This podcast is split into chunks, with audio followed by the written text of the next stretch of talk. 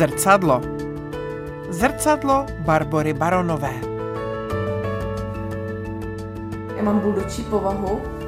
Já jsem vychovala francouzského buldočka a, hrozně se mi na něm líbilo, jak je své hlavy, tak to já jsem taky. A já si myslím, že moje největší síla je v autenticitě. Že pro mě být autentická znamená jakoby vyhrát život. Protože já jsem nikdy nechtěla být nakladatelka. Nikdy. Já prostě jsem chtěla být ta literární dokumentaristka, ta umělkyně, o kterou se teda budou ti nakladatele starat.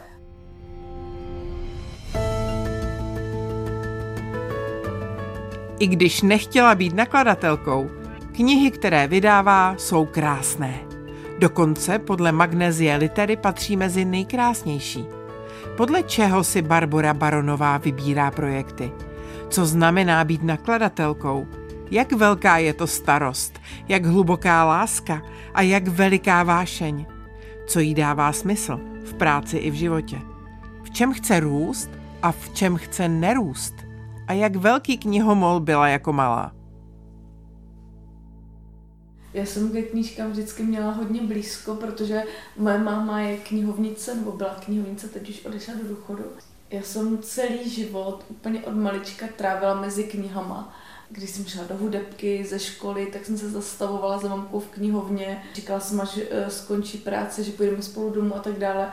Takže já jsem byla knihama obklopená neustále. My jsme s bratrem dokonce soutěžili jako děti v tom, kdo přečte za, za den více knih přes prázdniny. My jsme to oba dva prostě čtení jako neskutečně milovali. Můj bratr sbírá různé, nevím, staré foglarovky a takovéhle knížky a já zase mám takové mm, počínající sbírky eh, dokumentárních knih nebo non-fiction literatur nebo literárního dokumentu, jak to nazveme, které psaly ženy. Takže mám takovou i sbírku, že když jdu třeba do zahraničí, eh, tak si třeba koupím nějaké knížky, pak je vezu a když jsem se takhle vracela ze studií v Austrálii, tak jsem měla asi, já nevím, 60 kg nadváhu, protože jsem si vezla tolik zajímavých knih z Austrálie dokumentárních, které psaly ženy.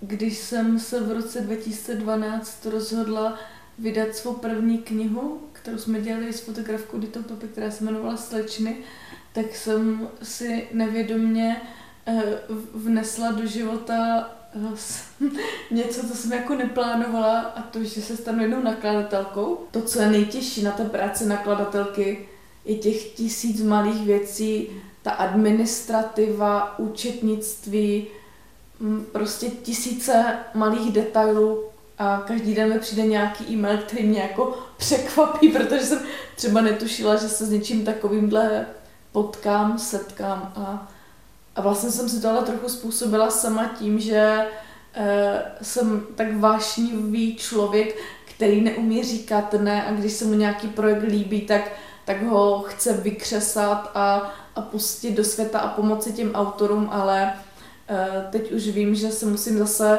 uh, smrsknout do nějakého menšího subjektu a vrátit se spíš k té kreativní práci. Myslím si, že to, že tu práci můžu dělat, je to, že já mám v nějakém momentu vypnutý put sebe záchovy. Já kdybych si reálně spočítala, kolik času, energie a peněz investuji do uh, nějakých projektů, které, které ale podle mě mají tu moc nastavovat nějak nějakou společenskou diskuzi nebo reflektují nějaké důležité změny ve společnosti a tak dále, tak už neudělám nikdy žádnou knihu.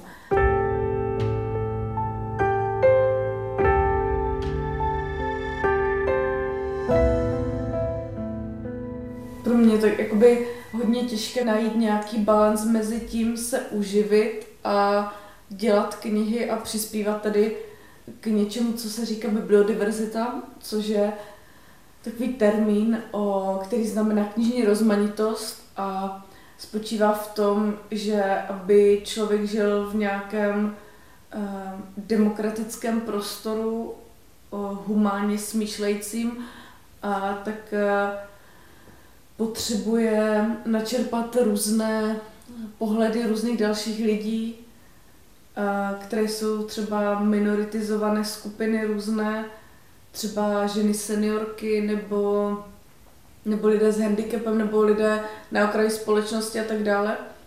A já se vlastně snažím vydávat knížky, které tyhle ty pohledy přinášejí, protože to právě znamená, jak já říkám, že znát jiný pohled lidí na svět znamená to, že se já sama stávám humannějším člověkem, protože najednou dokážu jako pochopit třeba, proč se někdo v nějaké životní situaci nějakým způsobem chová, nebo proč třeba nějaké skupiny e, jsou neviditelné nebo zneviditelnované ve společnosti. A pro mě potom hodně těžké a vlastně to je to, proč jsem, proč jsem třeba unavená v posledních kolika letech je to, že abych vůbec mohla dělat knihy, tak to znamená, že do toho investuju svůj čas, peníze, energii, abych na to měla ten čas, peníze a energii, tak se musím ještě něčím živit. Takže občas beru nějaké komerční zakázky, přednáším, píšu a tak dále. A potom na to vlastně moje dokumentární psaní a na to vydávání knih jiných dokumentárních autorů sbírám jako čas, prostě musím to nějak kombinovat tak, aby to bylo udržitelné.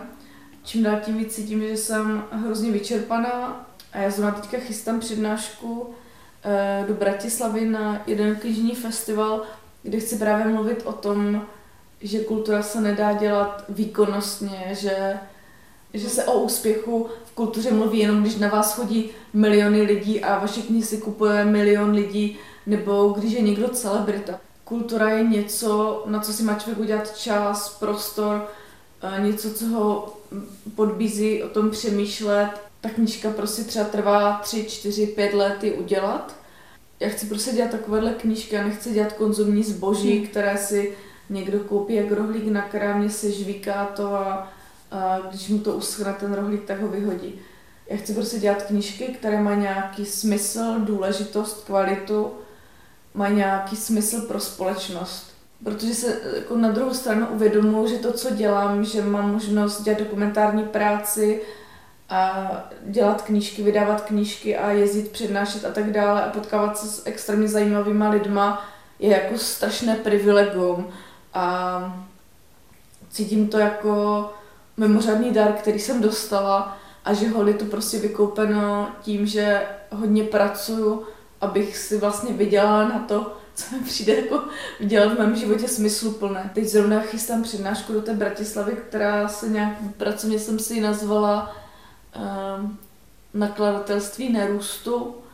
Jak se mi teďka podařilo trošku růst, Eh, tak mám pocit, že už mě to přerůstá moji kapacitu mentální, duševní, lidskou, eh, protože dělám na některých eh, třeba teďka knížkách, které zpracovávají i nějaké traumatické věci a vy se pak v nějakou chvíli stanete tím, že chvíli nesete někoho na zádech a já potřebuji někdy i na těch zádech nikoho nenést. A tak teďka jsem v takovém stavu, kdy se po deseti letech, co jsme vydali první knížku, eh, snažím vrátit k tomu, že budu zase více tvořit, psát. Rozdělala jsem se nějaké projekty, zároveň dělám s Alicí Kobovou nádherný projekt pro Akademii věd o odolnosti, což je takové téma, které zrovna se krásně hodí k té nějaké mojí jako i životní transformace, kterou procházím eh, ve smyslu nějakého mm, přetváření hodnot a toho, jak chci žít a čemu se věnovat.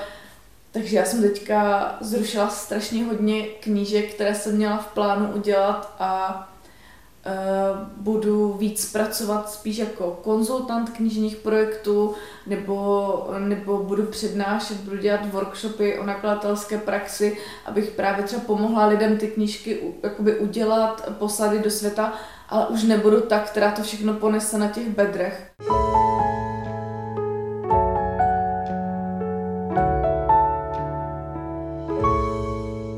jsem teďka nedávno měla eh, takovou velkou diskusi s mým partnerem, kdy se mě zeptal vlastně na hrozně důležitou věc a zeptal se mě, co vlastně chceš dělat.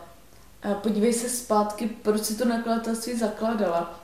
A já jsem si uvědomila, že jsem zakládala nakladatelství proto, abych je měla nějaký prostor tvořit. Teďka, když jsem o tom přemýšlela znovu, tak si říkám, že možná takové to nakladatelství v tom, jak to člověk eh, v tom pravém slova smyslu chápe, je možná lepší přetvořit něco, čemu já pracovně říkám laboratoř, abych najednou měla víc prostoru pro tu kreativní práci. Ať už je to to, že chci sama tvořit a dělat další dokumentární projekty, ale vlastně posouvat se i k nějakým dalším žánrům, to znamená třeba participovat na nějakých e, konceptech výstav k těm našim projektům, nebo k tomu, že si přičuchneme k nějakému experimentálnímu filmu, že můžeme dělat různé workshopy a tak dále. Mně se občas jedno za čas vždycky jako někdo chce ke mně přijít na stáž a myslí si, že, že to znamená, že tady budeme spolu číst nějaké knížky, ale třeba 80% té práce znamená, že balíte knihy, eh, že odpovídáte eh, na e-maily, na dotazy, eh, vyjednáváte nějaké podmínky, urgujete zaplacení faktor a já třeba za den vyřeším 200 e-mailů různého podobného typu a, a pak najednou zjistíte, že místo byste dělali kreativní práci, nebo že na tu kreativní práci už není takový prostor, protože jak jsem na spoustu věcí eh, No, no nechci říct, že jsem na spoustu věcí sama, protože už to teďka není pravda, ale jak uh, já jsem v té rozhodující funkci, která musí spoustu věcí rozhodnout, tak uh, se právě dostávám do toho momentu, že ta nejtěžší věc je tisíc nic umořilo vola. A proto jsem si vlastně v loňském roce k sobě eh, přibrala neuvěřitelně úžasného člověka, Veroniku Jilkovou, která eh, mi pomáhá vlastně se spoustou jakoby maličkých věcí, ale i těch větších a třeba teďka spolu chystáme crowdfundingovou kampaň. Ale zároveň já jsem pořád ta, která musí odpovídat na těch tisíc maličkatých e-mailů, eh, protože prostě ne všechna práce jde delegovat. Takže v okamžiku, kdy já se vrátím na ten začátek do té kreativní laboratoře, tak to bude zase jako lepší.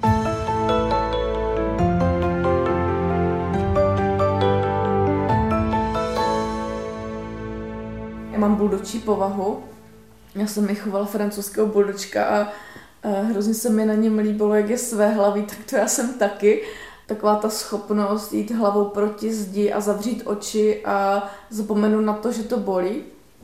Já třeba o sobě můžu říct, že jsem empatická, protože kdybych nebyla extrémně jako až příliš empatická nebo extrémně empatická, tak bych nemohla dělat dokumentární práci, protože uh, vy vlastně musíte jako dokumentarista, nebo nemusíte, ale já mám takovou metodu, která se mi osvědčila, že do sebe vtahuju Eh, ty věci, ale zároveň hodně za sebe i, i dávám. A teď přesně se děje to, že když pak dělám s někým knížku a je tam třeba nějaké trauma nebo něco, tak já pak opravdu uh, jsem um, vlastně vyčerpaná v tom smyslu, že mě to vlastně oslabuje jako nakladatelku. Jo? Vždycky říkám Veronice mé pravé ruce, že uh, já mám obrovský uh, problém uh, s tím, že když za mnou někdo přijde s knížkou, tak já, eh, ta moje kreativní eh, vášnivá část říká, ano, pojďme to vydat. A pak je tam ta druhá část, která říká, pro boha, jako není na to prostor, čas, energie, kapacita. A ta druhá říká, to se nějak zvládne. Takže vedle, ve mně jsou takovéhle uh, dvě věci a já vlastně nevím, jestli jsou ty věci dobře, nebo jestli to je dobrá, jsou to dobré vlastnosti, nebo to nejsou dobré vlastnosti. Protože já jsem nikdy nechtěla být nakladatelka. Nikdy. Já prostě jsem chtěla být ta literární dokumentaristka, ta umělkyně, o kterou se teda budou ti nakladatelé starat. A pak se tohle nějak v životě semlelo, že jsem najednou nakladatelka a zjistila jsem, že mě to jde nějakým způsobem že mám nějaký tak na bránu a můžu ty věci dělat, ale vlastně se ptám, jestli jsem šťastná, jo. E, dostávám jako neustále jako pozitivní zpětnou vazbu na knížky, kdy každý říká, děláte to prostě úplně super, jinak, výjimečně a jako tahle knížka mě změnila tohle přemýšlení, jo. Ale já si říkám, jestli na té osobní rovně jsem šťastná, jo. Jestli nejsem šťastná prostě jako ten tvůrce, od kterého někdo takhle odstřihne ty, ty ostatní produkční věci a, a ta vyjednávání a myslím si, že, že, ta, že, ta, mm, že to moje období je vlastně těžké nebo náročné i z toho hlediska, že se teďka vlastně snažím uh, vlastně i komunikovat směrem ven, že to, že se člověk zase začne v rámci nějakých svých kreativních aktivit zmenšovat, že to není prohra.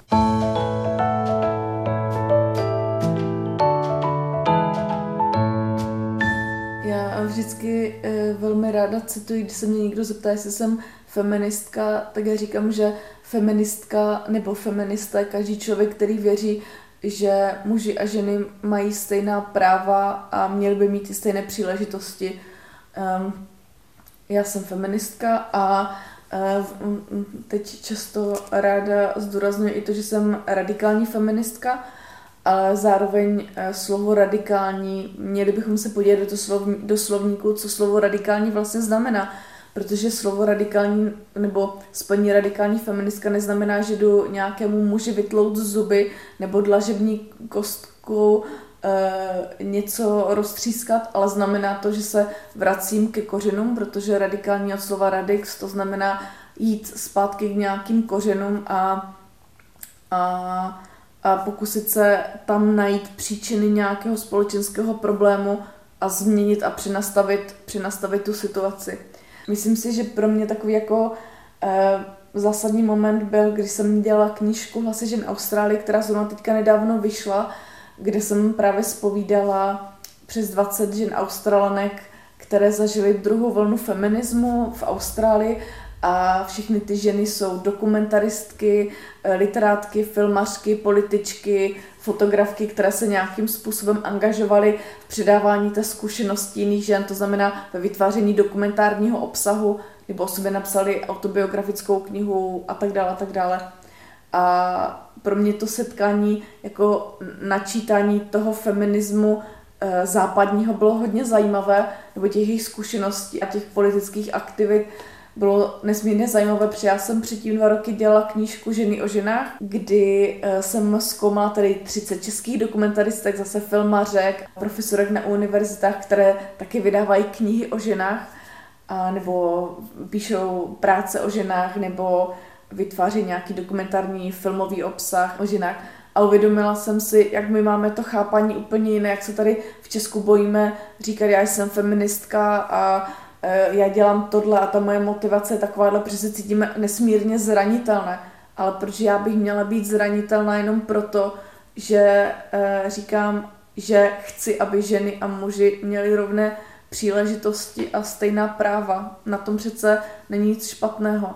A ten feminismus jde ještě i dál, jo, protože on neukazuje jenom na, na rovná práva žen a mužů, ale otevírá i témata toho, že když eh, jsme v nějakém eh, seniorním věku, najednou s náma ta společnost nepočítá a ten narrativ je třeba takový, že, že krmíte holuby a kupujete hrnce, ale přitom uh, lidi, um, lidi v seniorním věku tady drží neziskový sektor, drží tady kulturu, všechny dobrovolnice v divadlech, které tam za 0,0 nic stojí v šatně nebo prodávají zmrzlinu. A úžasnou knížku mimochodem o tom napsala Pavla Friedlová, Ženy 60+, plus, kterou jsme vydali před pár lety, eh, kdy vlastně ona se snažila právě třeba zvrtnout tenhle ten narrativ těch žen po 60.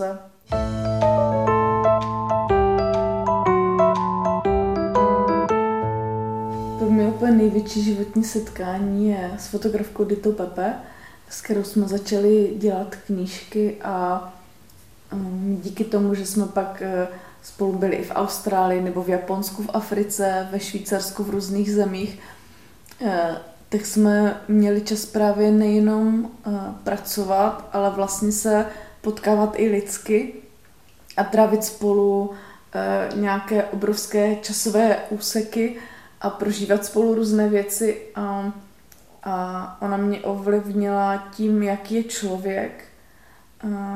Ona je nesmírně empatická. A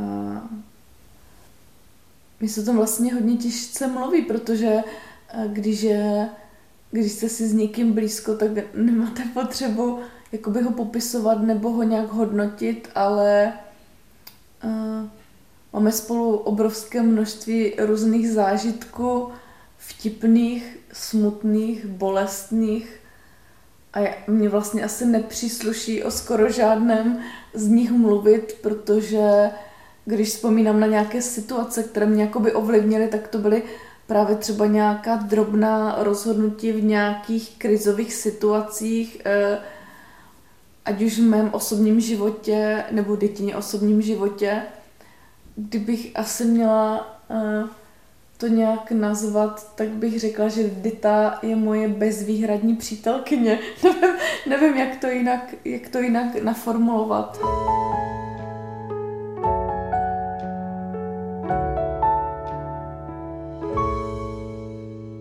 A kdybych měla říct nějakou věc, která je pro mě v životě důležitá, tak myslím, že mě to nikdo neřekl, že to je něco, co ve mně uzrálo. A já si myslím, že moje největší síla je v autenticitě, že pro mě být autentická znamená jakoby vyhrát život, nebo, ne, ne, nebo, nebo já nevím, jak to říct, ale já jsem měla takový loňský jako náročný rok a ještě ve svém osobním životě a já jsem si řekla, že vlastně od života už nic nečekám, že, že chci vlastně žít takový jako nějakým svým způsobem prostý, skromný, přítomný život, jako být v té přítomnosti a žít jako hezky to, co je, vlastně bez nějakých dalších očekávání větších, že když člověk nemá očekávání, tak vlastně není zklaman a jenom příjemně překvapován. A já jsem si řekla, že já už nemám potřebu nikomu něco dokazovat a s někým něco vyjednávat a že pro mě to slovo autenticita je to nejvíc, co může člověk v životě dosáhnout. Já jsem se prostě řekla, že mě je vlastně všecko jedno v tomhle smyslu. Já chci být prostě sama sebou a chci být prostě svobodná, protože v autenticitě je svobodná, svoboda obrovská. Ale asi to bude třeba prostříhat, protože tam hrozně mektám, protože já chci žít vlastně tady a teď a autenticky a sdílet a zanechávat tady nějakou stopu, něco, nějaký záznam třeba doby, který pak může být relevantní zase za nějaký čas pro třeba studování toho, jak se žilo v dnešní době a jak lidi smýšleli a já jsem třeba vytvořila nějakých v rámci těch našich knížek několik takových časových konzerv, tak mm, vždycky říkám, že jak se někdo pořizuje auto, tak třeba za 100 let to auto bude ve šrotu. Já doufám, že i za 400 let ty naše knížky budou zakonzervované v Národní knihovně.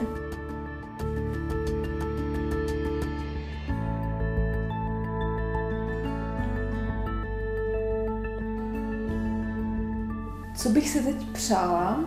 Vrátit se maximálně k tomu tvoření, protože to mě dělá šťastnou a tvoření s lidmi, které mám ráda, ať už je to Dita s Petrem nebo můj partner Erve, s kterým teďka začínáme dělat nějaké první projekty.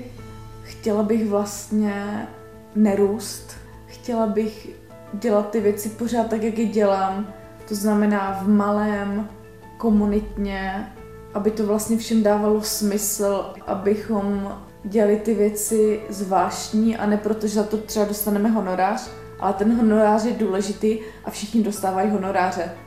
Já jsem se rozhodla, že budu dělat nejenom vlastně ty své projekty, ale budu si vybírat třeba každý rok jeden další projekt, který eh, vlastně vnímám, že je pro tu společnost důležitý, aby vyšel, anebo je to nějaký fenomén, který třeba uh, zaniká ve společnosti, nechci mluvit úplně konkrétně, ale mám takových jakoby pár, pár srdečních projektů, kdy vím, že ti lidi, s kterými na tom projektu jako nakladatelka spolupracuju třeba už rok, dva, tak vím, že oni jsou stejní blázni jako já. Protože pro mě je taky důležité, abych tu energii nejenom dávala, ale taky od někud přijímala.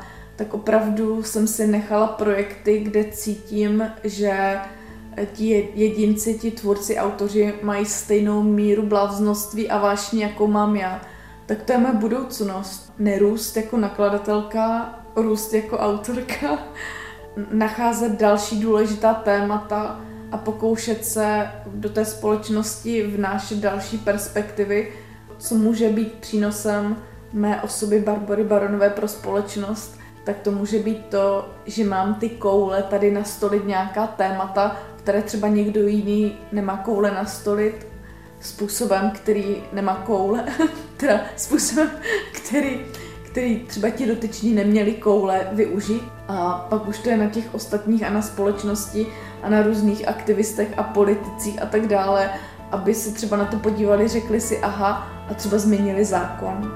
To je všechno jako ve hvězdách. to je takové kliše na závěr.